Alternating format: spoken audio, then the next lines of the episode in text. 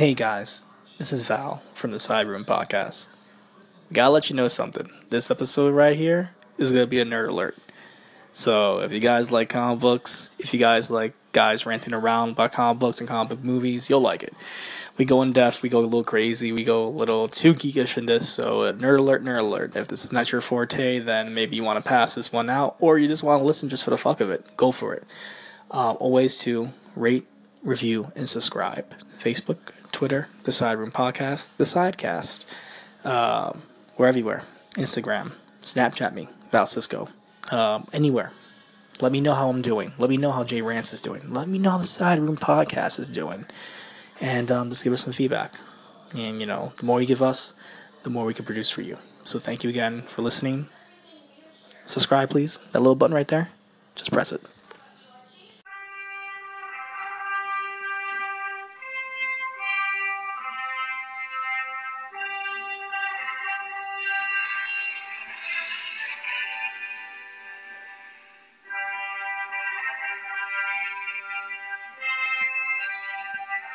I'm just hoping everybody out there is feeling as super as I am right now. Super as Superman. Super as world renowned sidecast. What's up, y'all? It's your boy Val from the Side Room po- Podcast, and I got my boy from the Stoop, your boy Jay Rance. How you doing, Jay? I'm chilling, Teddy Roosevelt. I'm good. I'm just ready to get into this top five, you know, pop five of Tuesday. This one's a good one, man. I've been looking forward to this one all week. Oh hell yeah, man! I've been looking forward to this as well too. I know we were bouncing around some ideas, and we kind of came to this one for our love of comics, and hence the Superman intro right about now. I felt like that would be appropriate to give us our pop five, which we kind of coined from popular culture, given our rankings of a top five system. Um, today's episode, if you already don't know, is gonna be top five DC characters, but they're the B-list characters. How you feel about that? I love it, man. Like when we sat down and discussed, like we should do B list characters. Like we were all for it. I was with it because, like I told you before, B list characters need love too. You get what I'm saying? Like all the shine is stolen by the A listers, and sometimes if you look at the history and the backstory, and some of these events of these B list characters, they're actually better than the A list. No. You know, so I was with it, man. I'm hyped.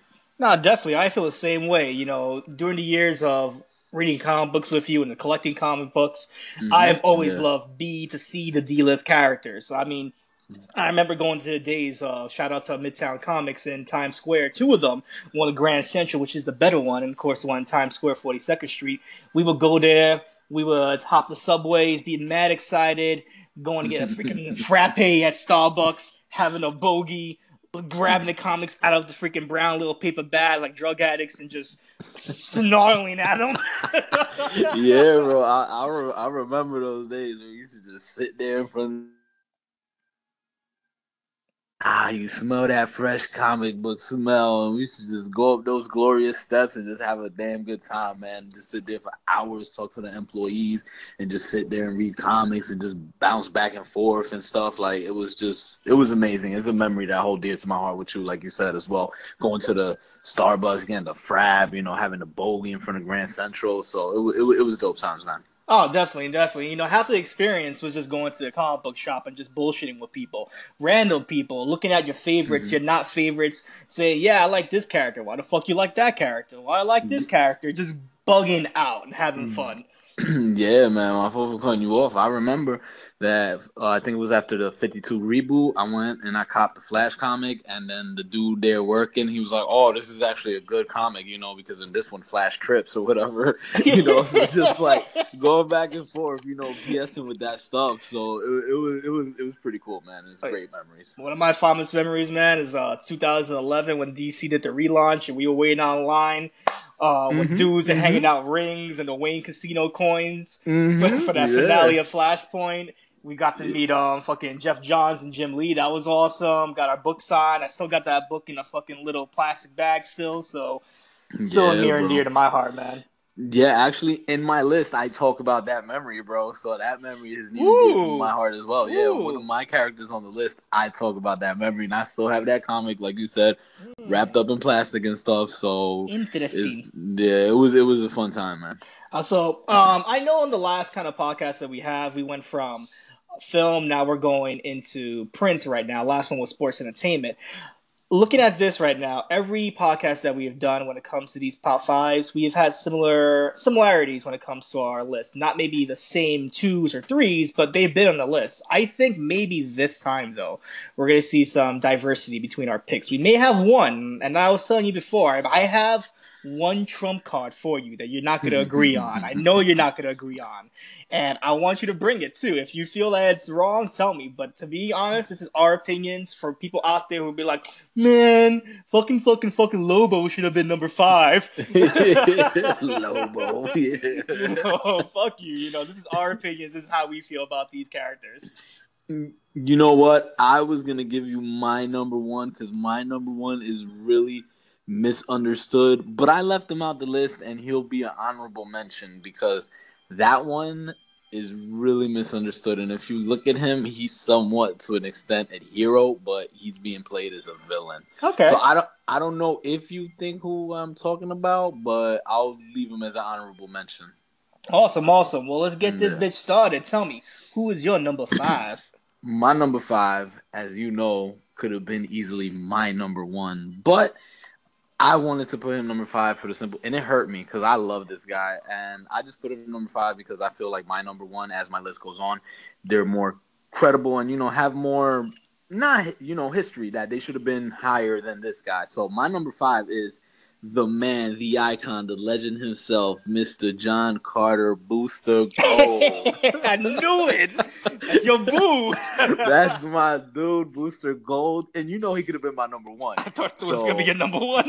yeah, yeah. So that you see already like flipping the script controversy. Like, um, I just put him number five because like I feel like my number one, he's a badass. So you know, Booster Gold. What can I say about this dude? I feel like he's a B list character because to start off. He's a fucking joke. You got what I'm saying? Like this dude, I love, I love his character to death, but he's a joke. From day one, you know, he set up his own stardom, his own heroics and stuff. Like he was um growing up, you know, he was um super poor because his father left him and stuff and went to gamble all the money and he was a naturally athlete, you know, a natural athlete, excuse me. And his father came back in his life and told him, "Hey, son, you know, you should throw the games and gamble on them and lose on purpose and stuff like that." So As a rightful father should. so that doing that got him exposed and landed him in a dead end job, as you know, which he got. Um, I think it was a night watch for the Metropolis Space Museum. okay. So this is where the Booster Gold story starts, which he's he, it's a joke, like I said. He with his robot Skeets, you know, they steal the Super Legion flight ring and a Brainiac force belt, and then he takes a time spear, which is in the museum on display, to travel to the 20th century and set up his stardom. So he took all his knowledge from his past and his time, and he said like, "Hey, this is what's gonna happen. This is what's gonna happen. You know, I'm the hero, and I'm gonna stop it." So I feel like, but to his credit, he has been credited with saving the world three times or two times. So you know, He got some credibility to him. he has some credibility for saving the world a few times. That's why I feel like he's number five on my list. Because he's not that credible, but still, for saving the world a few times, he's credible. And like I said, you know, Booster Goldman, FTW. I love him. So. Oh, I, I love that pick. I love the fact that you know Booster has that awesome robot, my man Skeet Skeets. yeah. this is a comic relief for that character, and also going back into the '80s and the early '90s, you have Booster Gold and Blue Beetle having those blue and gold comic books, just being as Mhm. comedy side pieces for a lot of the Justice League. So yeah, Yeah. that's a great pick. I, I love both of those characters, um, especially Blue Beetle. He's not on my list, but he was gonna be an honorable mention. But Uh-huh. I love the combination of blue and gold. That was always one of my favorite comic books growing up. I thought Blue Beetle, sorry for cutting you off. I thought Blue Beetle would have been on your list for sure. Nah. So. Nah. Oh, okay. So what's your number five? Let's get into it. All right, all right. This one's gonna be a curveball, but he is very Mhm. near and dear to my heart. He is still, in my opinion, one of the newer superheroes that came out of the '90s, and for Mhm. good reason as well too. He came out of the Death of Superman storyline in 1993. That whole big shebang where Doomsday kills Superman, and there was about four or five people trying to claim the the title of Superman. But Yeah. there was actually one who was doing it for the right reasons. That man was Dr. John Henry Irons, aka Mm. Steel. Ooh, Steel. That's a real B list right there. Leave my man alone. The dude, yes, has some parallels to Marvel's Iron Man, yes. But at the same token, though, Steel, John Henry Irons, is a credible character when it comes to the DCU. Um, only for the fact that he never claimed to be a Superman, but he was always inspired what Superman did.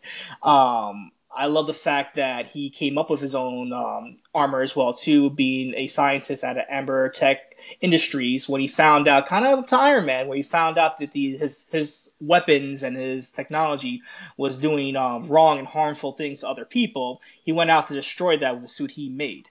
Um, he was inspired by the urban legend of John Henry, just that giant dude from the South, just plowing on railroads and just standing up for um, immigration and standing up for rights as um, one of the biggest African American urban legends out there. Um, this character doesn't play second fiddle to a lot of people. He could stand on his own. He has even own solo series back in 1994 as well too. So definitely he is a standalone character. But I feel sometimes he is in the shadow of other um, superheroes, like um, superhero, like oh sorry, look with me, superhero, like Superman, like Superboy, like Excalibur. There's a lot of people out there that kind of take that helm of Superman. But I felt like with Steel, he was more than that. He was in a suit of armor. He had a giant hammer. He had the whole rocket rocket boots going from different places to place to place. He has his own central mm-hmm. stories. He was botched with a movie with Shaquille O'Neal. I'll give you that one. Um, so that makes him a B-list character, almost a C-list character in his own right. I do think he deserves more justice. Even in the New 52 storyline, he was botched as well too. I think this is a character that is well received with many people, and I feel he's a character that will live long in comics, especially with Rebirth coming up pretty soon with his new origin. He's one of my favorite characters, and that's why he's my number five. So I'm just gonna hit you real right quick off the bat. You feel like Steel is in the shadow of Superboy? Um, yeah, I think that Superboy just now in the last I want to say five years, has finally picked up a character which people are very fond of. The first Superboy mm. in the '90s, um, with the glasses and the leather jacket, people really didn't gravitate to him that much. They saw him as a schmuck almost. Um, but even then, he had a cool design, I guess, and people still gravitated to him more than Superman. Even Cyborg Superman, um, people are gravitating to him more. So when you look at John Henry Irons, he was kind of left in the shadows of being that guy that could have been a a person to take the mantle, even with a suit of armor, being the man of steel as he called himself. Um, but I felt like he was kind of put aside for other character arcs. Oh, okay. So I I give you that because to me, you know, Superboy is just always gonna be that little guy that's in Superman's shadow. So that's why I was like, let let's see, let's see, what's your reasoning behind that? uh, you know, yeah. I love the character and all. I think he's gonna stand on his own merit with Rebirth coming up right now. He has an origin that's gonna be picking up pretty soon as well too, being in the mythos. Um, mm-hmm. Like I said, he does have parallels to Iron Man. He does have parallels to different other characters out there that kind of mimic the same origin story, but the same token though, as one of the rare black superheroes out there, he does stand on his own. I'll give you that. That's true. I just didn't really think that you were gonna go Steel that. That one's the wowzer for me. So. oh, I got some other wowzers there. I'm already shocked. I'm waiting to see what else. All right, give give me Quattro. Quattro. Um, my number four is the enigmatic. Not much is known about this character to the casual reader. But you know, Mr. Hoarse Voice himself, Kent Nelson, oh, Doctor Fate. Look at you. Yes, I had to go with Doctor Fate because I feel like not much is known about Doctor Fate, and when people talk about Doctor Fate, he gets kind of like you know the comparison with Doctor Strange from the Marvel universe. You get what I'm saying? Mm-hmm. And but I just feel like this dude is such a badass because he belongs to one of the most iconic groups, in my opinion, which you know, the Lord of Orders is a badass group that keeps that cosmic balance between the universe and you know they empower their mortal counterparts to fight the evil. You get what I'm saying? Right. So like he's a founding member of the Justice Society of America and he gets his power from Nabu, an ancient being, you know, so he has the cloak, the helmet, the amulet. So he's pretty a, uh, a, a big deal in my book for the simple fact that his ability, when you look it up or whatever it is, his ability is just one, and it's mastery of magic. Period. like he's a god to me in that you know mystical sorcery realm. So and you know I like that. So I had to go with Doctor Fate as my number four. I love that. Um, I always was a big Doctor Fate fan. I do see the parallels with him and Doctor Strange way too much. And being yeah. as a Doctor Strange fan, I always favored Doctor Strange more from the Marvel side. But I always was curious about Doctor Fate, his powers, how he obtained them. He has a great storyline in the new um, Injustice Two game where he's a main central part of it. So it's nice to see that Doctor Fate does get some love. Mm-hmm. Yeah, and I, I've always been a Doctor Fate fan from day one, like I said, when I first seen him and came across him. And he just seemed like an interesting, compelling character because, like I told you, I love that sorcery magic world. And he's pretty badass, you know? Like, so that's why I had to go with, with him as my number four. Definitely could have been higher, but I just put him in number four. You almost surprised me because if this was a Marvel, yeah. a B list character showdown, you said Horseface. And I'm just saying, you gotta give my man Beta Ray Bill some love. How could I forget Beta Ray Bill, bro? You freaking love that guy. Man. I love like, Beta Ray Bill so much. you know, the centaur. Like he's just a freaking beast on his own. I, I give you Beta Ray Bill. I've grown to, you know, have a fond appreciation for him, but you know, just Thor is number one in my book. So But I feel you on that one. And I kinda have a parallel to your Doctor Fate in a way. Yeah. Um kinda is in the spiritual universe and kinda does have certain similarities to the mm. occult and to Doctor Strange, to Zatanna, to Doctor Fate as well too. I just feel he kind of gets played second fiddle because not many people really know his origin. Not many people find his material kind of interesting. It's very bland, very dark, but also very yeah. dry. So my number four, and you're probably gonna be surprised that he's so high in the list, but for good reason though, is John Constantine, the Hellblazer. Mm. I knew that was coming, but I just didn't think he's gonna be number four. so a lot of people may take him as a as a A list character, and a lot of people may see him as a D list character. He has that parallel where people just don't know that much about him. They know that he shows up. They know that he's in a Swamp Thing comic book. They know that he's in mm-hmm. um now a lot of DC um entertainment home video shows. Now he has his own um, network show on the CW Seed now, which is a Constantine cartoon, which is awesome. But mm-hmm. it kind of sucks because once again, he kind of plays second fiddle to a lot of people like Doctor Strange, like Doctor Fate. His show was canceled. His live action show was canceled on NBC and never was brought back. So people just don't know enough about John Constantine. I love him because of the fact that he is a regular Joe just dabbling in thievery, occult magic, and a couple things like that. Nothing really crazy special about him. He's just a noir detective that falls into um, situations where he has to deal with the devil or God, trying to find that balance. And it's simple storytelling. It's back when DC launched their Vertigo series, along with Swamp Thing, Sandman, and a couple other characters as well too, to tell more mature stories.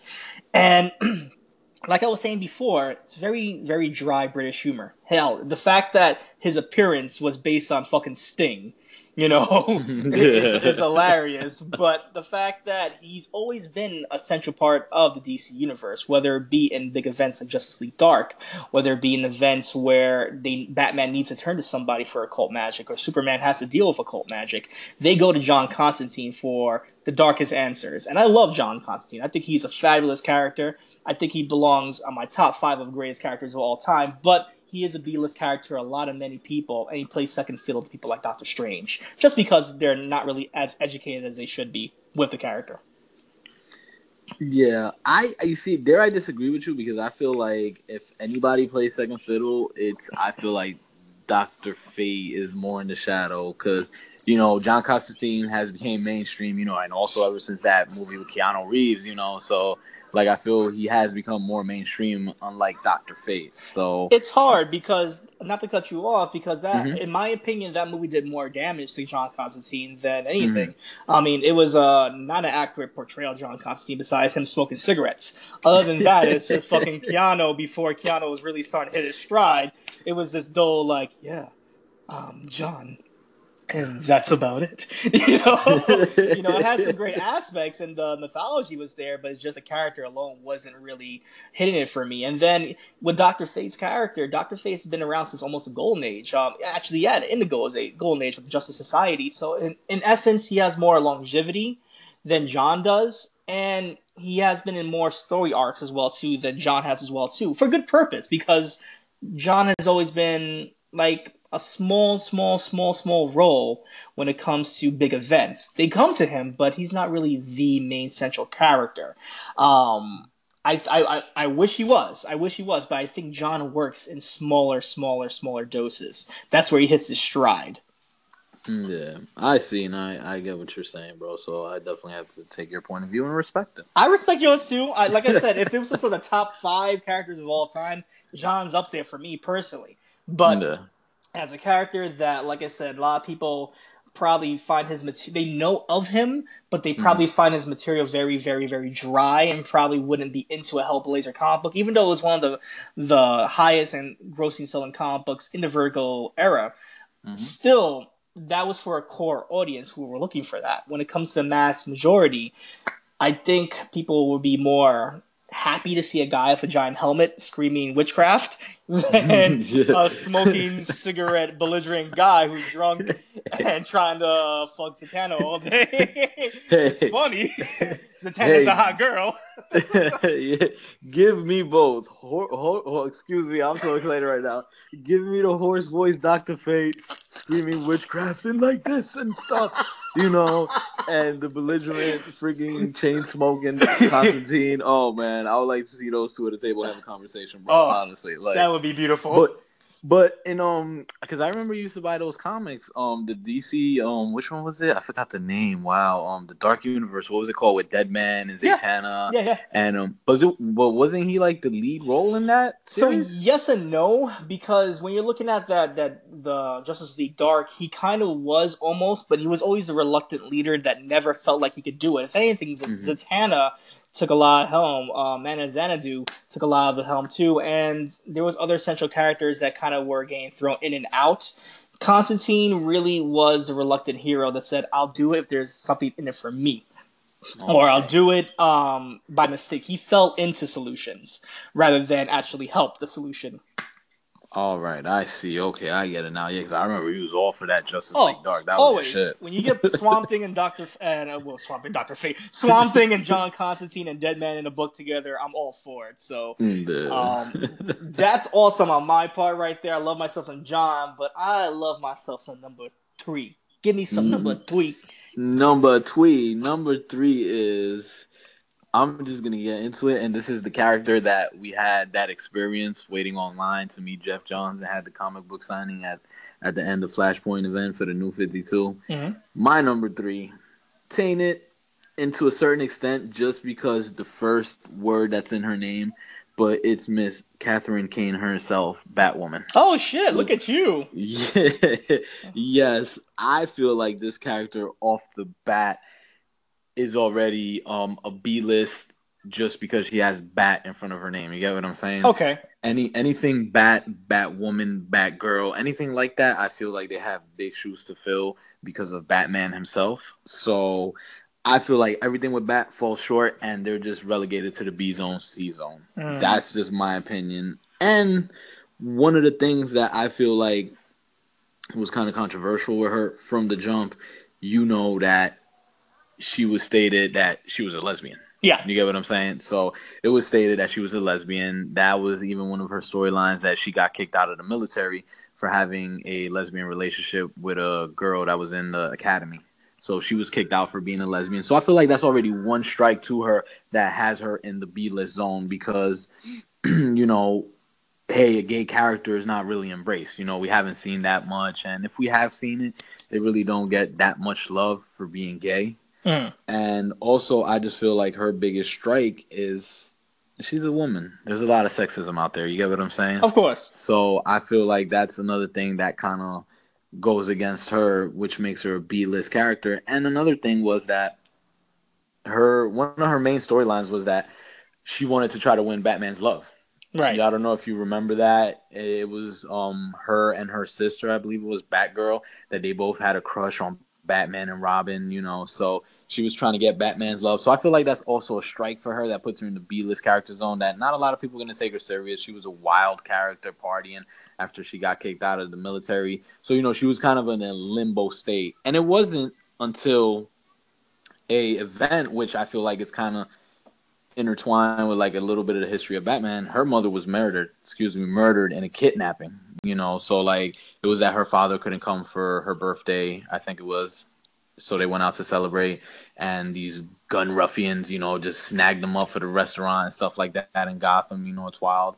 And it was a kidnap situation, and her mother actually got gunned down in that. And it wasn't until later down the line that she encountered Batman, and that's the person that changed her life because she's also wealthy like Batman. You know, not a lot of people know about that. That she's wealthy and she decided to dedicate her life to fighting crime and put her wealth towards you know fighting crime. Because if you look at her, she's just like Batman, but a female version in my eyes. Detective skills, great martial artist, tech gadgets, and all that stuff.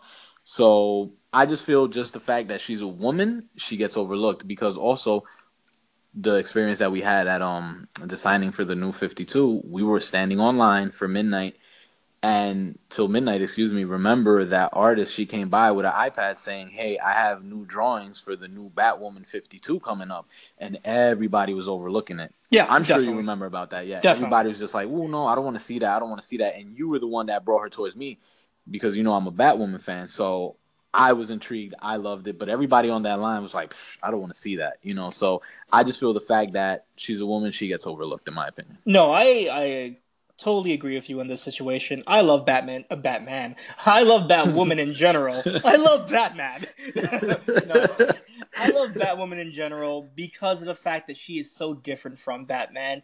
I love the fact, in my personal opinion, she mm-hmm. she is a standalone character, but people are not educated on her. I do think though, if she didn't have the Bat name to her, she would be such a more prolific character. I think she would stand out amongst the rest. She would be next year Wonder Woman. She would be next year Zatanna's. But because she has the Bat name to her, she falls under that stigma. I think she is a glorious character. I think she's great for the LGBT community. I think she's mm-hmm. great mm-hmm. for people who feel that they're getting discriminated upon. I feel that she is a great character for young ladies to see, hey, I have my own Bruce Wayne to look up to. I don't need to be Batman where I can be Batwoman. She has great, great, great arcs. And it's not until now mm-hmm. where in the last four years she's really hitting her strides in the comic books. Her sales are actually up now. But I definitely agree with you. She's B list because she's in the Bat shadow. Because of the fact that she started in such rough times with the Bat family. Um, trying to put love stories into it, trying to put all this Bruce Wayne, Batgirl centric stories into her. She should have always been her standalone character. But man, I, I don't know. Um, it's hard because I agree with you. I, I want to rank her. She's one of those characters like Constantine yeah. that I would rank so high as well uh-huh. too. But of course, since she has that stigma, it kind of hurts her a little bit. That's my fault for cutting you off, but that's where I feel like she falls short because the only character, in my opinion, that I feel could somewhat hold the candle to Batman, and not even hold the candle, is Robin. You yeah. know, just because that's his uh sidekick, you know. But even Robin, I feel like holds no candle towards Batman because Ban- Batman, excuse me, he's on his own level. He there's just big shoes to fill, and anybody has Bat in front of it, I feel like they just fall short. Yeah, no. And uh, besides, sorry for cutting you off. I had to put her number three because who doesn't like a sexy redheaded that's tatted up and kicks ass? You get what I'm saying? No, I feel you a thousand percent. she is gonna be someone you look in history in the next five years and say, "Damn, I should have been reading her about ten years ago." And people are gonna be wise up to her. People are gonna just like people are wise up in Marvel and look at um. Kamala Khan uh, as the new Miss Marvel, looking at her like, mm-hmm. oh, I didn't read her because you know she was uh, Middle Eastern, and I didn't want to support that at the time because she was a Middle Eastern human. That's not my Miss Marvel. People are going to realize that these characters, who are not only filling the shoes for bigger characters, are also going to be ones you're going to be, your kids are going to be reading, your your family's going to be reading. They're going to be big arcs coming when Batman or Bruce Wayne or Miss Marvel as well to take down that mantle. You're gonna be looking at Batwoman as a mainstay. So I can't wait for those days to come. Great choice right there, bro. I definitely agree with you, and I can't wait for her to get in her A list here. But what's up with your number three? Lay it on me. I like it because I got we still got a little parallel going on right here. As you mm-hmm. had yours as a female, I have mine as a female. Ooh. And kind of close. You almost mentioned her in a way too, almost though, because she is part of the Bat family. But I love because now when we're going into our number threes, I, uh, you know, Constantine really didn't get disrespected. Maybe his show got disrespected because it was canceled early. And John Henry Irons, you know, he still stands on his own mantle as Steel. The only thing is his movie was disrespect. This character right here, she has been disrespected since day one. And going into the new 52, it was still a slap in her face. She's been a main, main, main, main character in the mm-hmm. 90s and the mid 2000s as well, too. Also, she is such a fan favorite and such a breath of fresh air. I'm talking about the third Batwoman, fifth for people who want to count the Golden Age and Silver Age, but she is the third Batwoman. She is Stephanie Brown. Ooh, wow, bro. Look at you pulling out the Golden Age works in here. I have to because with this character, she really means a lot to me. Going into Birds of Prey in the late 2000s, enjoying that comment, looking at Stephanie Brown, she filled the the gap that Barbara Gordon kind of left. Uh, you had Cassandra Cain as the other uh, Batwoman as well, Batgirl, excuse me, at the time, but she was such a dark and miserable character that it was just too brooding for me. So when Stephanie Brown took up the mantle, man, she was just a breath of fresh air. She was happy. She loved the character. She loved being Batgirl. She loved being in Birds of Prey, she connected with people like Black Canary, Batman, Tim Drake. She connected with people like Catwoman, Poison Ivy. She connected with characters that, for for readers, just to enjoy a Batgirl comic book. It's not until now where we're looking these days at Batgirl like, oh, she's cool again. You know, back then, you know, if you had that Batgirl mark, it was like, yeah, it's a chick comic book. I really don't want to read it. Even with Cassandra Cain being the second Batgirl, you're looking at Stephanie Brown. She gave life into that character. Um, Stephanie Brown started off as spoiler. She was her own little character at first as well too, um, being as the daughter to Cluemaster, one of Batman's main villains as well too back in the day. She kind of was in that little in-betweener role, but trying to get the attention of Tim Drake. Tim Drake she had a giant crush on, and that was her main objective, just trying to get um, close him as much as possible. Um, you could scream daddy issues kind of because she had a thing for Batman almost as well too. yeah. But at the same token, she was a chick that just loved adrenaline, and loved danger, and um, being spoiler, she went on side missions with Tim Drake, just solving petty crimes and just being around the whole crime fighting dynamic. And then from there, when Tim Drake stepped down from being Robin because of circumstances with family she herself made her own female Robin suit, went to the Batcave, broke into the Batcave, and begged Batman to be her sidekick.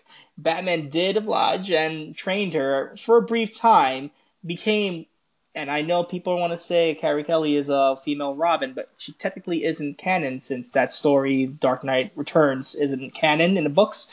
So she kind of is the only female Robin. And even though she was a brief, brief, brief, brief Robin, she made an impact as that character and then transitioning into Batgirl. She has a loaded history. The fact that I say she's a B-list character is because she's, she, even though she took the helm as Batgirl, she played second fiddle to a lot of things that Barbara Gordon, Barbara Gordon um, fanboys love, fangirls love. They're never going to say she was a real Batgirl. Well, she was her own Batgirl in her own right and the fact that they disrespected her when they re- relaunched the New 52. They didn't even include her in the series. They didn't even put her as a character whatsoever. They basically erased her from existence. Such a fan character, fan favorite character, you just erase. And after two years, you kind of finally bring her back as spoiler, but no history behind the character. Like that's a straight disrespect. That's a slap in the face of people who saw this character from the uh, from the early to mid '90s, going into the 2000s, growing into her own. To get slapped in the face like that, she she falls short as a A character going to a B character to me. No, I agree with you, and that one was a shock because I didn't think really that you would pull that. I thought you would have said like, uh, Blue Beetle or nah. Animal Man or something nah. like that. Nah. nah, when I was looking at this, um, I definitely love myself some Animal Man too. But shout out to Animal Man, that's my dude right there. but at the same token, though, when I was looking at this list, I was looking at people that could have been A's, that could have been something big as well too. But at the same time, they're they they've been put down for circumstances, not by um their own right as far as being written wrong. It's just executives didn't see him as that main star. And her right there, she was a lot of people who grew up in the late 2000s saw her as your super uh, sorry look at me super girl as your batgirl. She was your girl that you were like damn i want to be her. I want to be stephanie brown. She she she went she transitioned from a, um, a in-betweener to a natural born leader in the birds of prey so i don't know that's that's the disrespect that she got when the new 52 launched just kind of killed me a little bit let them know why you mad. Vent it out. Let I am. I mad. am. And even now, she still gets straight disrespect. I mean, she's not even part, of, not really that much part of the comic book history. In Rebirth, she's back as spoiler, but damn, you know, you still have one of my, that, that's another conversation for another day. But man, DC, you kind of dropped the ball with the new 52. You had a wealth of history in the back, the back of your pocket that you could have just still ran with. But the fact that you just decided to reboot things and this not even care about continuity whatsoever with these great characters that you created, that you kind of gave birth to and raised. We all saw them. We all were looking at them throughout the years, and just to slap them down, say you're not existing anymore, hurts. Well, you you know you can't be mad at DC because the whole DC sometimes drops the ball, man. Look at the whole Flashpoint, yeah, the Fifty Two reboot. What was it at the end of the day? The Flash just running on a treadmill to get away from the problem.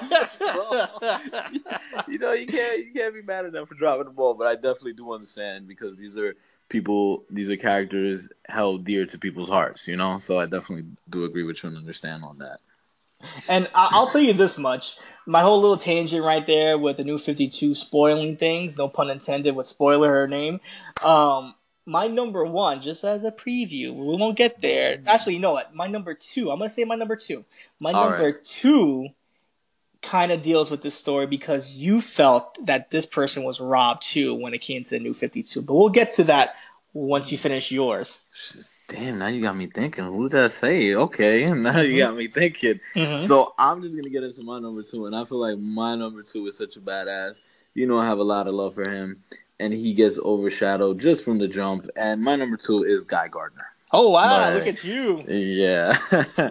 I don't know if you saw that coming, but from the jump, I have to go with Guy Gardner being a B list character because he will never be, in my opinion, the in the elites of like the Hal Jordans or the Kyle Rayners, you know, like mm-hmm. or the John Stewarts, you know, I feel that he's just a B list character for various reasons. Also, one being his attitude that he seems kind of volatile to many people. Okay, and and just from the bat, this dude's existence was a what if because if I'm not mistaken, he appeared in number 59 of the Green issue. I mean, excuse me, Green Lantern, the issue number 59, and he was kind of a sort of a what if. Let's just introduce him, see where we go from here, and then from number 59, he actually did not make an appearance until number 87 of the Green Lantern issues, and at that, he was just making cameos. You get what I'm saying? Yeah. So he was really what if already tainted from there, and he got kicked out of the Green Lantern Corps due to you know Hal Jordan being that main guy, that main Green Lantern. So after he got kicked out, he just went into this limbo, wandering.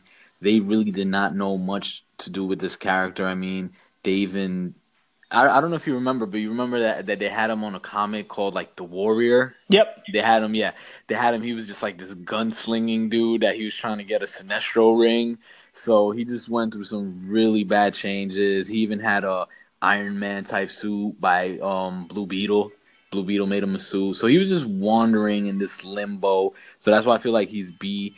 And it was up until like the rebirth, I think it was, of the whole Green Lantern Corps. That that's when he came full circle with his character. Mm-hmm. That's when people started kind of like, oh, okay, maybe we could take this guy a little bit serious. But he was always, to me, in my opinion, in Hal Jordan's shadow, just because Hal Jordan was chosen by Abin Sur's ring, but I will get into an interesting detail in a minute that that should have never happened from the jump. But Guy Gardner, volatile. That's why a lot of people don't like him. I feel like he's overlooked. He's brash, cocky, outspoken. He will disrespect you. He's not that prototypical, hey, superhero, you know, chest out. He's he's just a prick. And you know, that's why I love the dude. He's just a freaking prick. And also, this dude, why he's a badass in my book, he became leader of one of my favorite corps, the Red Lantern. Oh uh, yes, yes. Yeah, he he went up, watched Atrocitus, did his thing, and became leader of the Red Lantern Corps, which is a misunderstood corps.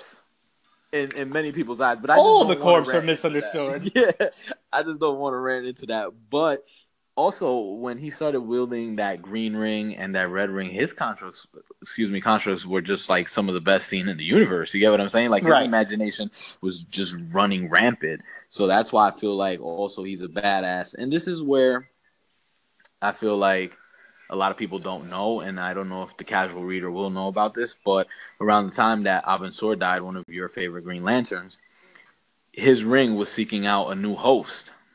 And actually, the first host they were going to seek was Guy Gardner. But the ring did not accept Guy Gardner for the simple fact that they felt he was too volatile and it would just be taking a risk. So that's why the ring latched on to Hal Jordan. Slap in So- the face. yeah, slap in the face. Guy Gardner, awesome character, B list just for those reasons that he will always be in Hal Jordan's shadow. And to me, besides Kyle Rayner, he's like one of the best lanterns in my opinion. all right, all right. I, I completely understand. You got that whole thing right there. when I think of B, I do think of your man, Guy Gardner. Um, I like him. I always liked him. I hate his haircut always. So that bowl cut just killed me right there. You're trying to be badass with a bowl cut, and it just don't work, man. I mean, you got the vest, you got everything looking good for you, but that bowl cut looking like a beetle kind of kills me. A Bro- ginger bro- beetle.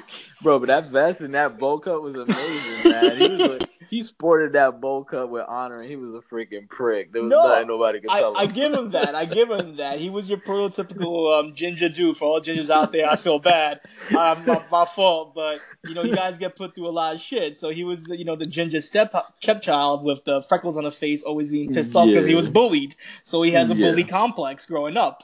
And yeah, definitely. I love him in the Red Lanterns. I love I love that story arc with him and Supergirl just running the Red Lanterns, which is freaking Mhm. phenomenal. I think he finally got his moment. Like I said, Yeah. a lot of these B-list characters are getting their moments now, but if you look at the history Mm-hmm. of them, they're getting slapped in the face left and right. Look at that. You know, Abin Sur. I love Abin Sur. Man, that fucking um that side story, Abin Sur is the freaking White Lantern, didn't Yeah. die. I love that fucking story. I want more of that. Give me an Elseworld comic book of that. But yeah, Yeah. it's it's it's fucked up. It's fucked up that you know you look at Hal Jordan, uh, Mr. Whitebread over here, or Mr. Pitch Perfect gets the fucking ring, but the Ginger don't. You know, ginger, yeah. You know? The ginger don't, and and the ginger. Sorry for cutting you off. The ginger was the first option the ring went to because it saw more potential in him, and he was the more badass than Hal Jordan. So it was a slap in his face. And like you said, when he took over the Red Corps, to me that was the highest that we've seen Guy Gardner. That was his peak. Oh yeah, and then honestly, um, I haven't seen Guy really do that much since then.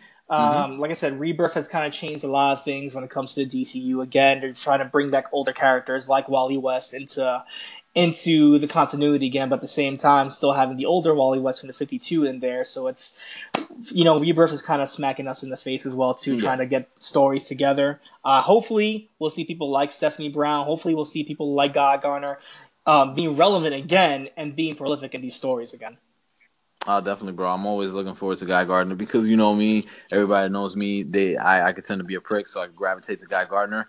So I'm looking forward to some more Guy. You know, what's mm-hmm. your number two though? That sounded so Look- funny. Looking for some more guy. more Guy. No, This one. what's your number two? My number two is gonna get you tight, bro.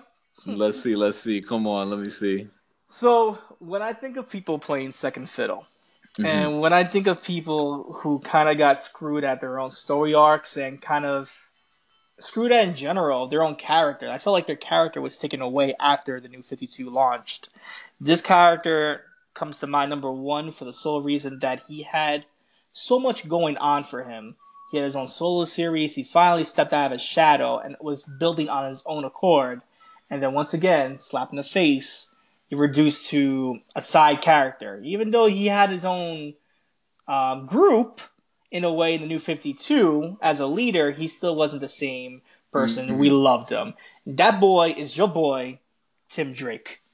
Oh, really? You Yeah. rank him number two? I think as a B character, he falls as like third when it comes to being in that bat family when you have Dick as number two. And even with Dick, Dick kind of he he he went into his own shadow. He went into his own right Yeah. as Nightwing, and he built upon that character. Even becoming Batman at one point, two two points, he still branched out of that and still became his own character. Um, when you're looking at Jason Todd as well, too, Jason Todd became the Red Hood, and he stabilized himself as his own character too for fans to love and and cherish as his own person.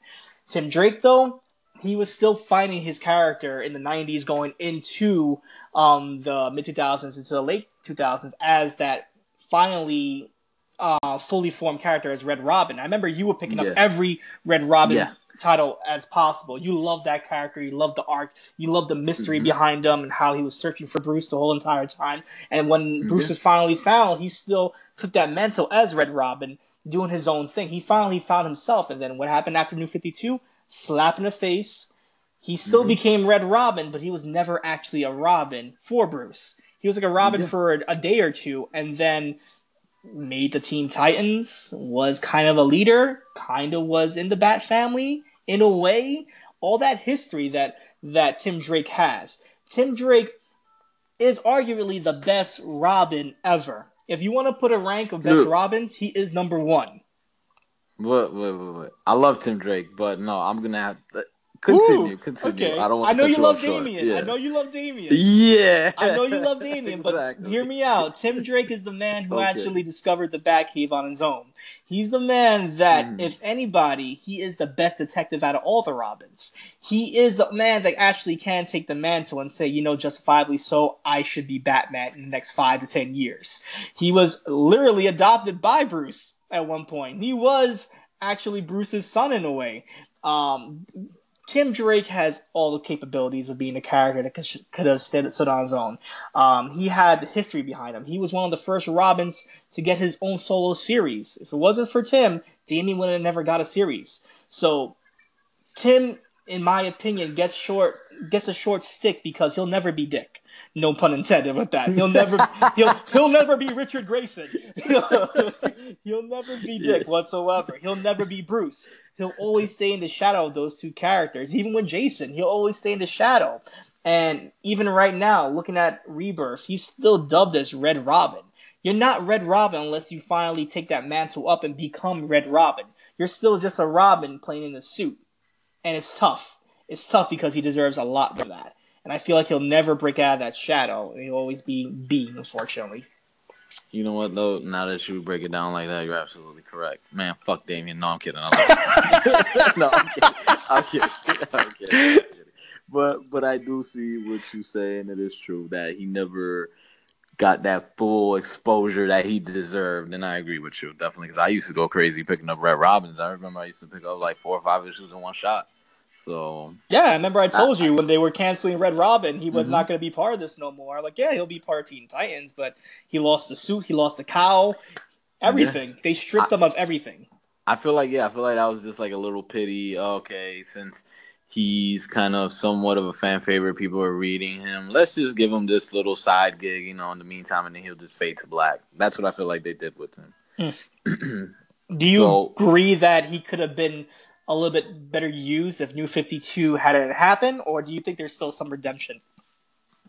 No, I, I, I, I, I- I see both. Like, I feel like maybe there was some redemption, and definitely I feel like he could have been more used if the whole 52 didn't happen because that story arc was just really intriguing. Like, you know, he was finding Batman and stuff. Like, it could have just went way longer that storyline. So, in my opinion, I feel like it just got cut short also, and I just feel like they didn't know what to do because it's also where I feel like they were kind of introducing Damian, if I'm not mistaken. You Yeah. know, they were trying to like lead the way for Damian, so that's why I feel like he got cut short.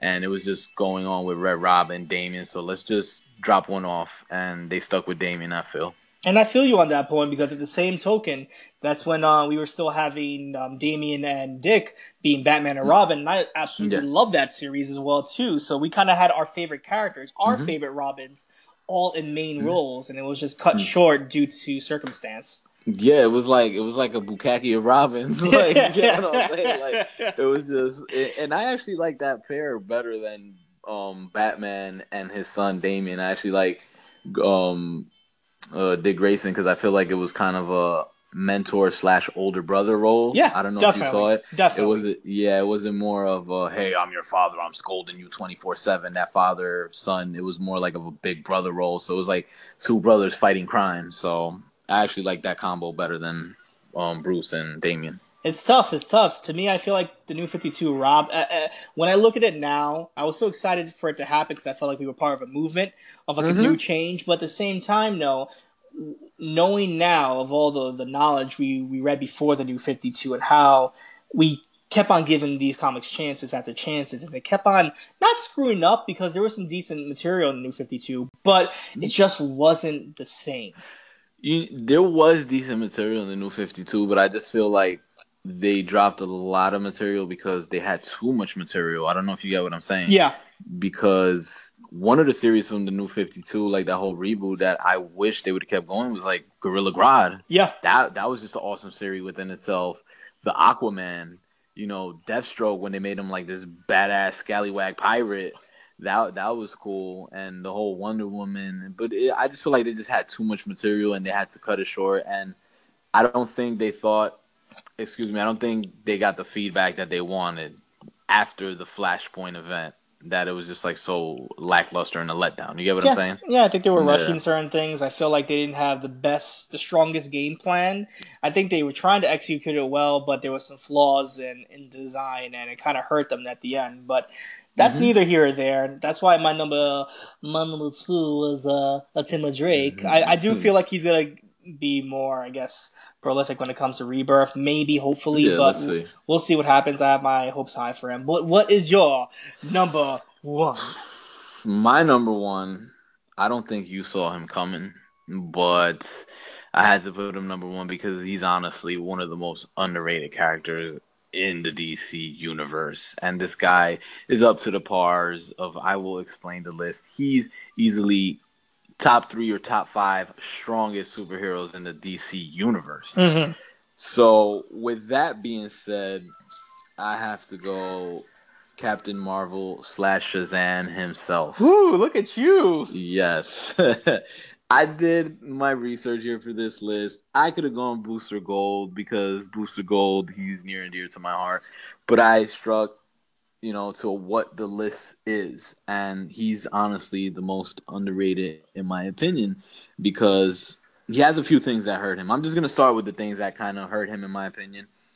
He, he got his powers from a 3,000 year old wizard named Shazam. you get what I'm saying? That boy good. he got his powers from him. Also, the power was bestowed to a young child called Billy Batson. You get what I'm saying? So it's just like you can't take somebody serious like that, where it's just a child that screams Shazam, and he turns, he turns into this big muscular guy in a tight red bodysuit with a cape and greased up hair. So I feel like that was kind of a flaw. And his biggest flaw to me also is that he reminded a lot of people of Superman. yeah. Around that, yeah. It, I feel like that's his biggest flaw. It's kind of like Superman, Captain Marvel, Shazam. Also, where I feel like he fell short was because I don't know if you remember that DC got into this whole uh, legal battle with Marvel Comics because Marvel already had to use the name Captain Marvel for one of their characters. So they kind of were kind of suing DC over the whole Captain Marvel thingies. That's why they stuck with Shazam for his name in general. Mm-hmm. So I feel like those are like his biggest cons, but his pros, this guy is a badass. And I know you love yourself some Shazam. Yeah. So I know you love yourself some Shazam and you know his pros because when he transforms, he gets these abilities that are amazing superhuman strength, speed, durability, flight, longevity, whatever that is. I don't want to know what longevity is. But yeah. I'm kidding. I'm kidding. We all know it's Longevity. You know, longer, life, longer lifespan and spell casting. He controls magical lightning and he gets the knowledge of the gods when he becomes Shazam. So I think that's pretty badass. And this is where I feel like he's really super underrated because I will give you a few examples. He's on the par, super strength level with Superman, Wonder Woman, and one of your favorite Martian Manhunter. Mhm. He's yeah, he's on the level of those people because they're like one of the strongest in the DC universe. So not to throw Shazam in that conversation, you have to be crazy. And if I'm not mistaken, in one of the issues, he said himself that he got lucky, but he also knocked Superman out. In one exactly, exactly. Yeah, he knocked Superman out in a fight, and he defeated one of your favorite guys, the Spectre. He destroyed him with the Spirit of Destiny. You know, he defeated him, and also, um, another example why I feel like he's a badass, and a lot of people don't know. He actually caught the Flash at one point, the fastest man in the world. he caught the Flash because the whole story was that Miss um I forgot his name right now. Mr. Cole, Captain Cold, I think yeah, it was. yeah, yeah, yeah, yeah, yeah. yeah kind of like done this concoction where like he poisoned Flash, and he could not get him to stop running. So like Flash just kept running like this endless loop, and not even Superman could catch him. So Superman hyped up Shazam, and he said, "Hey, uh, you have the power of Mercury because if you know, Shazam has acronyms for." Um, the wisdom of Solomon, Hercules, and stuff like that. Exactly. So Mercury is like a god, and when it came to speed, you cannot match the fastest human alive. So he caught the Flash and stopped him from running. So that's pretty freaking badass in my book. And he also belongs to one of the most badass groups, like I said, with my number four. He's one of the Lord of Orders as well. So Shazam is really underrated in my book, and he's freaking strong, and a lot of people overlook him because just of Superman, in my opinion. You know what? I I feel you on that one. I respect your opinion wholeheartedly. Um, I love Shazam. But the reasons you gave right there is why I couldn't put him on this list whatsoever, because he has so much of a long, long, long, long history, even going back to the 40s with characters, with the Shazam family, with the, with the Marvel family. Um, yeah, with the Marvel family um, you're looking at him as a character, Captain Marvel. I'll still call him Captain Marvel. Fuck that, because he deserves that name. he has that lineage. Um, I one of my favorite stories to ever come from him is in Kingdom Come, where he is part of the new gods in a way, where the new gods are kind of taking over. The new heroes and the new superpowered beings are taking over the world, and Superman and the old guard are just not backing down just yet. And in order to kind of you know, keep Superman at bay, Shazam, Captain Marvel, is the dude to put Superman out in that comic book. So mm-hmm. when you look at Shazam, Captain Marvel, he is such an iconic character, and the fact that he gives he, he gives you your cake and eat it. Um, basically, he, he's great, great for the kids that want to watch this or on TV or or read this in a comic book and say, hey. I could be a kid, but I could be really, really strong as well too. You know, it gives them yeah. both of that. It's like that dream that that wish. Like I wish I could be strong if I said a word. I wish I could stand up to bullies if I could say something or do something. He gives you your cake and eat it as well too. Um, I love Shazam, Captain Marvel. He's one of my favorite characters, but I agree with you. He is underrated to the max. I feel that he does get that comparison with Superman, and it's uh, it's a tough bill. Yeah, I, I feel he's super underrated. And like I told you, I could have put Booster Gold number one just for being a fan favorite, but I feel like he's honestly Shazam has to be number one in my opinion. Like I said, we can disagree, go back and forth. Whoever hears this disagree, just leave us a comment. I say number one character in the DC universe underrated is Shazam, and I, I so you think he's an A list though, in your opinion from all that you said? Um, you know it's hard because I I personally rank him more of an A list than. Mm than most people would, only for the lineage he has with him, yeah. and the fact that he can go toe to toe with Superman. Um, it's tough, but then again, I, I have to slap myself in the face too because my number one, I feel you would probably think he's a number, he's a he's a A hey, character as well too. But to be honest. I feel he gets slapped in the face worse than anybody. All right, so let's hear the slap in the face. Drop that number one. Let me see what you got. All right, my number one does get slapped in the face with bigotry, with racism, with everything. You name it, he gets slapped with it. You know, and mm-hmm. it's tough because you even proved my point with your number 2 mm-hmm. because you were dropping names. And the third name you dropped, or fourth name you dropped, makes him a B list character, in my opinion, because he doesn't get treated with the same respect or poise as your other ones you were mentioning. That man yeah. is Green Lantern John Stewart. Just really? I'm yes. surprised I did not see that coming, bro. Because of the fact, that. because of the fact that this man has not really had the central storyline that he deserves. Because mm-hmm. of the fact that he is one of DC's first black superheroes. In the 70s, he came out in 1971, where it still was weird. It was still um, taboo to have a black superhero. Even though Marvel kind of did it first, DC was still struggling to create that character And Yeah. John Stewart was that character. They put him in the Green Lantern Corps, but still, he was almost third fiddle to people like Hal Jordan, to people like Guy Gardner. Guy Gardner came out before him and whatnot. Um, so if you say that Guy Gardner was playing second fiddle to um, Hal, look at look look at John. You even mentioning Kyle Kyle Rayner. I love Kyle Rayner. He's one of my favorite Green Lanterns of all time. But look, that dude has his own book. That dude became the Mhm. White Lantern. That Yeah. dude became a god amongst people. So it's tough because John Stewart never gets that role. The only prolific role that I can remember John Stewart is he was our Green Lantern for the Justice League cartoon.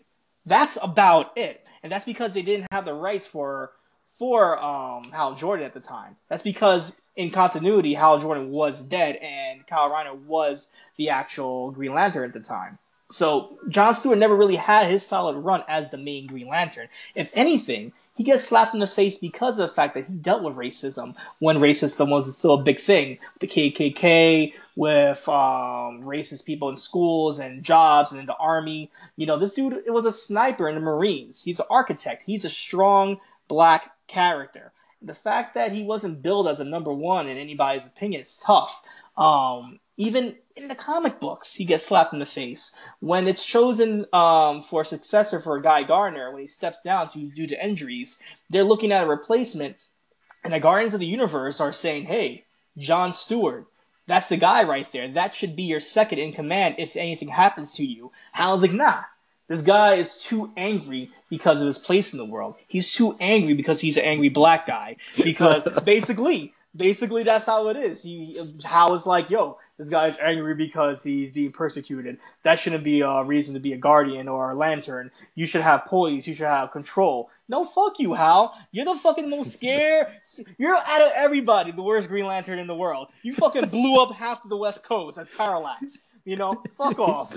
Okay, so for your chump ass to say a black man couldn't be your second, fuck you. I don't like Hal Jordan as much as many people do. I love Kyle and I love John Stewart and I love Guy above freaking Hal Jordan. So I'll say that for a fact. But I feel that even in the comic books, he still plays kind of second fiddle to a lot of things. Um, he's a better general when it comes to the to the Corps Army. He and when it came to the Sinestro Corps Army, he rallied the troops together and made them fight back the Corps, the Sinestro Corps, when it came to that um that invasion. When it came to the Black Lantern invasion, he still gathered enough uh, energy to have most of the Green Lanterns come across the universe and still battle with the likes of the the Red Lanterns by his side, with the likes of uh, the Yellow Lanterns by his side, with the likes of the Sapphire Lanterns by his side. He gathers people, but still doesn't get portrayed as the main lantern for some reason. I don't know what it is. I don't know if they don't see him as a strong enough character. I don't know if they don't see him as a prolific character above the other Green Lanterns out there. But I mean, he gets second billing, even third billing, and it's tough. It's real tough. Well, uh, I mean, it's not that hard. Why? I mean, he's like black, so that's why I feel like he doesn't get that shine, like you said. So it's it, w- with that pick, it gets real political and real. It's tough. Um, yeah, tough because it's it's a lot of. I I don't want to get into it because you know that's just not me, but it, it just gets real touchy because you know uh, he's a black character. You get what I'm saying? Like I don't want to sound messed up or nothing, but it's just real touchy that still now in the age that we're living in 2017 they still don't want to put a black character as a lead character in many things Oh, definitely. especially especially the the, the role of green lantern in general has kind of always been played by a white man you get what i'm saying Exactly. and if it has been a let's say color character it's been sinestro or Abin Sur it's never really been a black guy. So that's why i feel like he doesn't get the shine. And it's kind of fucked up. 2017 there's still that issue. I do agree with you. He should get more. But i'm gonna just ask you a quick question based on what you said with the whole Hal Jordan, do you feel like he can actually fit into a red course ring? Do you think with all Um, that rage and anger? Possibly, but then again, see the thing about about John is that yeah, he does get mad at the world for what the world sees him as, but he Mhm. has a lot of hope, and that's why I feel like he would do better with one of the um the, either Indigo or with the um, Blue Lanterns as well too, Blue, because because yeah. of the fact that he does show empathy and he does show hope as well too. I think that he overcomes his anger and that's why he's a perfect Green Lantern. Hal Jordan never really got over his fear. You know, he had daddy issues, he had life issues when it comes to his father. He really didn't love issues. He really didn't man up until he came back from the dead and went into that Sinestro Corp war. You know, he was a bitch character, but you know, he was, was. Hal Jordan. Looking at people like Guy Gardner who came up from hardships, looking at people like Kyle Rayner. Kyle Rayner freaking had his girlfriend stuffed in a freaking freezer. Okay? Yeah. Like Yeah. these guys, these characters are so much better than Hal Jordan. And John Stewart, man, you know, when I look at his character, Mhm. as well, DC has never had a great run making a great black character. You're looking at people like Black Lightning, um, summoning Yeah. black energy. Why? Okay, no. Yeah, that's real racist. For no reason, characters like Goliath as a giant black Mhm. man, or looking Yeah.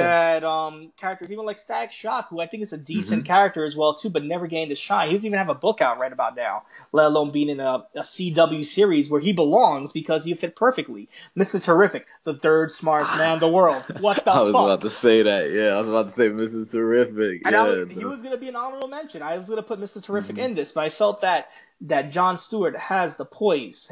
Dude was a general in the Marines, so why not have him as your main lantern? Look at even the movies. In the movies, they could not even, um, I guess, decide who they want as your Green Lantern. So they're making a Green Lantern Corps movie so they can satisfy everybody. Fuck you. Why you failed with Hal Jordan? Why not put John Stewart as that main character? I remember they were shipping Idris Elba as John Stewart. That would have been a perfect character right there. That would have been a perfect, perfect role for Idris Elba. Yeah, no, that's true. I agree with you, man. Like, definitely John Stewart. I just didn't put him in my list because I just felt like he wasn't really um underlooked in my eyes. But you really hit some great subject, so I see why he's number one on your list. But I'm gonna have to agree with you, and he definitely deserves a bigger role. Yeah. But um, I want to ask you, what are some of your honorable mentions that you got into that with the whole Mister Terrific thing? I was gonna put Mr. Terrific. I was gonna put the Spectre. Um, The Question was another one as well too. I feel like the Question doesn't Mhm. get enough love in the world as well in the comic books. Um, you know, I was gonna put, and this might sound weird, but in my personal opinion, I was gonna put um, the Atom as a character that that pe- in my opinion he gets a lot of parallel from Ant Man in the Marvel universe, and it kind of kind of feels like he gets forgotten in the world. But if you're an avid DC character, avid DC reader, you'll love the Atom. But I do feel like he plays second fiddle sometimes to Ant Man or Giant Man or wherever you want to fucking call him these days now, Hank Pym. Yeah. So it's, it's it's it's it's tough. It's tough, but um, I felt like the characters I kind of chosen were slated in actual B roles and were cast aside for bigger and better things. That's why. Yeah. What about you? Me honorable mentions. Uh, this is, it gets a little tough because we're talking about B list characters, but I have a few. I mean, Black Canary. Who? I would say Green Arrow, but I don't know if he's more like a little vigilante, anti-hero type character. You get what I'm saying? But Right. Green Arrow, I feel like him. I feel like a lot of people don't know about him, but he's a badass superhero in his own right. But he's kind of tarnished because of a few little villainous act that he's done, so he kind of falls more into the anti-hero, the Grifter. Yeah. Grifter's a pretty badass hero. Oh, I love Grifter. You know, he has his, yeah, he has his own storyline and stuff, and I feel like if they actually were able to incorporate um Deathstroke in a movie, Grifter would be a cr- great counterpart to Deathstroke. That would be just amazing battles. So Grifter and yeah, I one one that I was gonna mention, but this one it'll just be um excuse me, it'll just be a lot of disagreeing and it's for a chat that you will have to just sit down at the table and have a discussion. I would even throw into this list, my opinion, I would even throw into this kind of like anti-hero, more of a hero role. Like I would have to throw Atrocitus, bro. Like Atrocitus is really big of an anti-hero. I really don't see Atrocitus as a, a villain in my book, honestly. All right, I'll match I- you with that. I'll match you with that Yeah. because I feel the same way. But then again, with this character as well too, yeah, he says he screams super villain. He does scream super villain in my opinion. But if you look, the best villains are the ones that don't see themselves as villains whatsoever. Mhm. And if you look at his moral compass, he's kind of right in a way. Lex Luthor. Yeah. Oh, that's actually a good one. Yeah, you matched that one perfect. That's actually a good. You you yeah, you throwing me off the heels now. That's actually a good one. You matched that one up real good. My atrocitus, excuse me, atrocitus. Only because they both feel that they're doing the right thing. That's why. Yeah, in their eyes, yeah, that they're doing the right things. I definitely do agree with you. And, and that yeah. No, and not to cut you off, but you look at Lex Luthor too, he's looking at the eyes of yes, Superman did crash into the world. Okay, yes, he has superpowers. Mm-hmm. Okay, yes, he's saving people. But what if you have that one bad day? What is that dude gonna do? Is he gonna destroy the entire world? I have to be the guy that controls that. So of course he's mm-hmm. gonna do everything in his power to stop them. So yeah, he's looking out for not only his own best interest because he wants to be Superman, because in his eyes you know, he looks at himself and that's the pinnacle of what man can be. But looking at Superman, he's above the evolutionary food chain. So he is selfish in that way too, but he is also looking for a human sake as well too, saying this guy can just freaking heat beam the whole entire Earth or just pick the Earth up and toss it into the sun if you wanted to. So yeah, I, I agree with you because it's kind of like the the answer I gave you. Um, Atrocitus, Atrocitus, he was born out of a uh, villainous act done to his planet. You know, the whole Guardians destroyed his planet by with the Martian Manhunters. It was undercover, wrapped under covers. You get what I'm saying? Yep. So until he's seen the truth, so he kind of rose for, because he has rage, and they make him seem like villainous. He looks like a villain. You get what I'm saying? But if you look into the story and his storyline, what happened to him? It was a tragedy. He didn't ask for this, and he's trying to, like every other hero, fight that you know villainy in the universe, which is I guess you could say the Guardians for what they did to him, and the Martian Manhunters that were being used before then the Green Lantern Corps. So that's why they race and you know fight the the Green Lantern Corps. So that's why, in my opinion, I feel like he's really not a villain. No, no, I definitely agree with you on that part right there. Can I tell you though, my favorite yeah. out of all of these top fives, mm-hmm. out of all the ones we mentioned from you, Batwoman yeah. was my favorite. That really? woman was my favorite. That one just like hit me right in the heart, right in the feels. in the feels. Batwoman, yeah. I, I don't I don't know if you saw that one coming. Honestly, nah, I didn't. Like, that was good though. You didn't. The one that if if I had to pick one for you that caught me in the feels, I would have to go with um Steel. I really didn't see you picking Steel, and Steel is really overlooked because, like you said, of also his voice and how he's played and portrayed, and he's really a badass, iconic superhero. And he's done a lot for that whole, I guess you could say, Superman Metropolis world. So yeah. that one, that one was really good. I did not see that one coming. Honestly, the John Stewart was cool and stuff like that, but I was like, nah, the Steel. You could even throw Steel as number one, you know. So it's tough like... because I only see Steel, and I'll go back to his point because I feel like I didn't really touch as much as I want to. Yeah, I feel like he was doing things for unselfish reasons. He he was. Mm-hmm seen as Superman's death as someone needs to fill the void as a beacon of hope. And that's why he yeah. became the Man of Steel, hence the name mm-hmm. Steel. And he was being the protector to the little guy, to the small guy, in a way where you're looking at other people in that time frame trying to pick up the mantle, aka Superboy.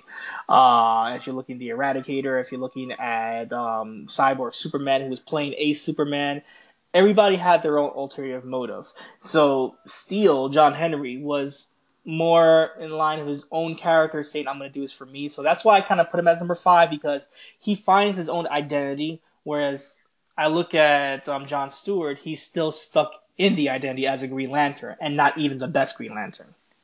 Yeah. Real quick, I have one for you. This I just like sidetracked. Well, where do you think my man Etrigan falls in this? You know, you that's what I'm. I'm very yeah. surprised you didn't pick him. I, I, was, I was gonna pick him. I was gonna pick him. I was really close to picking Etrigan, bro. That ass. Um, I, I, think he he's he's there. He's a B list character, maybe a C list character as well too. That's the only reasons why I didn't put people like Plastic Man in this. So like dudes like that are in like the C list category. But yeah. um, I love Etrigan. He's he's fun. He's a funny character, rhyming all over the place, breathing fire, slashing people with swords.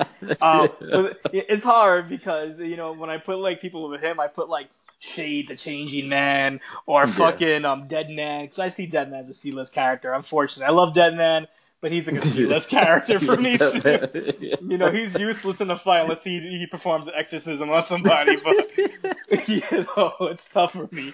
So same yeah. thing with Etrigan. You know, he has to be called into a fight for him to come out. So mm-hmm. it's tough. It's it's tough. It's tough, yeah. But I feel like this list. I don't. If you think I'm right, I don't know, or you could disagree with me. I feel like this list could go more than top five. Like it go like Oh, yeah. solid top ten. I definitely agree. I think we, we probably need to revisit this one day as well too, and say, you know what, maybe we could throw in some honorable mentions. Maybe we can probably even do a different list of uh, people, our favorite characters, or our favorite C list characters, or just in general, like what characters mean the most to us, even though they're like a C or D list character. Um, it's hard. It's very, very, very hard because there's characters I wanted to put, I wanted to put freaking um, Huntress in this. Huntress is one of my favorite characters as well too, but I felt like she was more of an in betweener too, so it was kind of hard to Mhm. really judge that. Maybe that's our next thing. Maybe we'll, if we ever get a chance, we'll do more of the um, anti-hero characters and throw it in there. I'm I'm all for that because when I sat down to make this list, honestly, bro, a lot of anti-heroes popped up on my list. So I was like, oh wait, scratch that name out. Actually, I was gonna put um Huntress and Batwoman. I was sitting there tussling like, should I put her number three, Huntress, Batwoman? But I went more with Batwoman because she's more dear to my heart.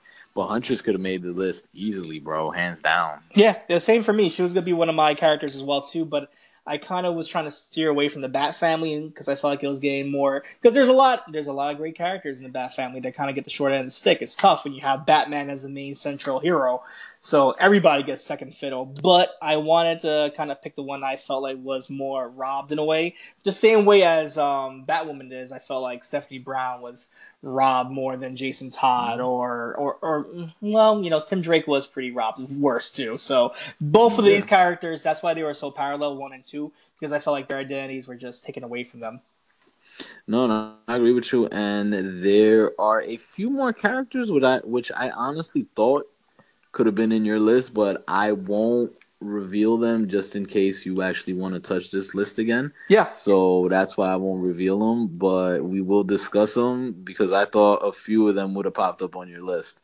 So I see how you went, and I agree with your list, and you surprised me, and I hope I surprise you as well with my list. Hell yeah, man. I think this was fun. It's always fun to discuss comic books and just try to get into them. It's hard because when you love something so much, it gets difficult when you try to put a top five in there. But that's what makes it fun because we have to kind of get out of our comfort zones to say, you know what?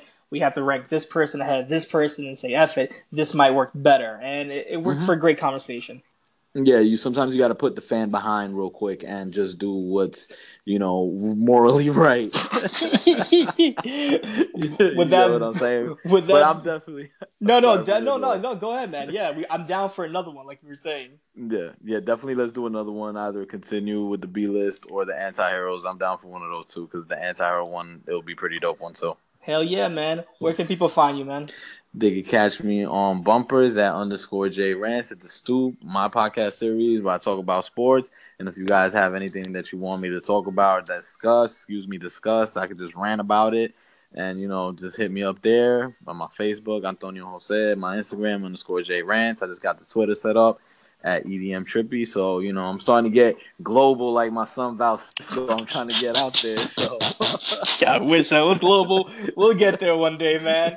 Um, of course, you can find me at the Side Room Podcast with your boy BX Lou doing his sportcast on on uh, Bumpers. Thank you, Bumpers, for this opportunity once again. Um, Mhm. Ken Dog doing Tech Talk and Real Men Reviews. Um, I see like Whoa out there doing her pillow talk with BX Lou. That's a it's a fun conversation if you want to hear that. Um, it's like a midnight lounge. It's hilarious. I recommend it. Um, and of course, with us right here at the Sidecast, we're always trying to do a pop fives. We're always trying to do MMA round three coming your way.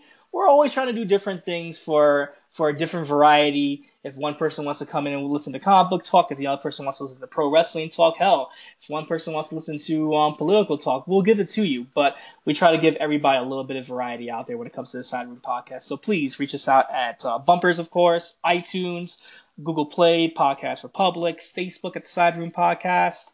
Twitter at the Side Room Podcast. You can reach me at Val Cisco on Twitter. Instagram, we're out there. You name it, we're there. Come find us. We're there. Um, Jay, it's always been a pleasure. It's, Definitely, it's always a pleasure doing it's this, al- man. It's, it's it's always a pleasure, bro. It's always good times and fun, man. People might be like, "Oh, you, you guys rant a lot," but it's just the fun that we have, and we enjoy doing this. And you know, we enjoy bringing you guys our opinion. But with that being said, I also just like to get this out there. I'm sorry for cutting you off, bro. Go for it. Again, you know me, I rant. Subscribe, people. Drop the feedback. Let us know how we're doing. I appreciate that on my podcast, his, the sidecast, of the side room podcast. Just let us know how we're doing. If we fucking suck, you know, so we can bring better material to you guys. We need the feedback. Definitely, definitely do need the feedback because we see you're listening. You like our content. Hell, we were fucking trending at one point, so we were trending many, many times. So if you guys like the content somewhat, then leave us, leave us some feedback. Tell us how we're doing. Uh, subscribe and rate. That's all we're asking. It's not that much. So if you can, do it. If you can't, you can always just keep your mind and eye on the side. Jay, it's always a pleasure, man. A pleasure, man. Till the next one. Till the next one. Later. Later.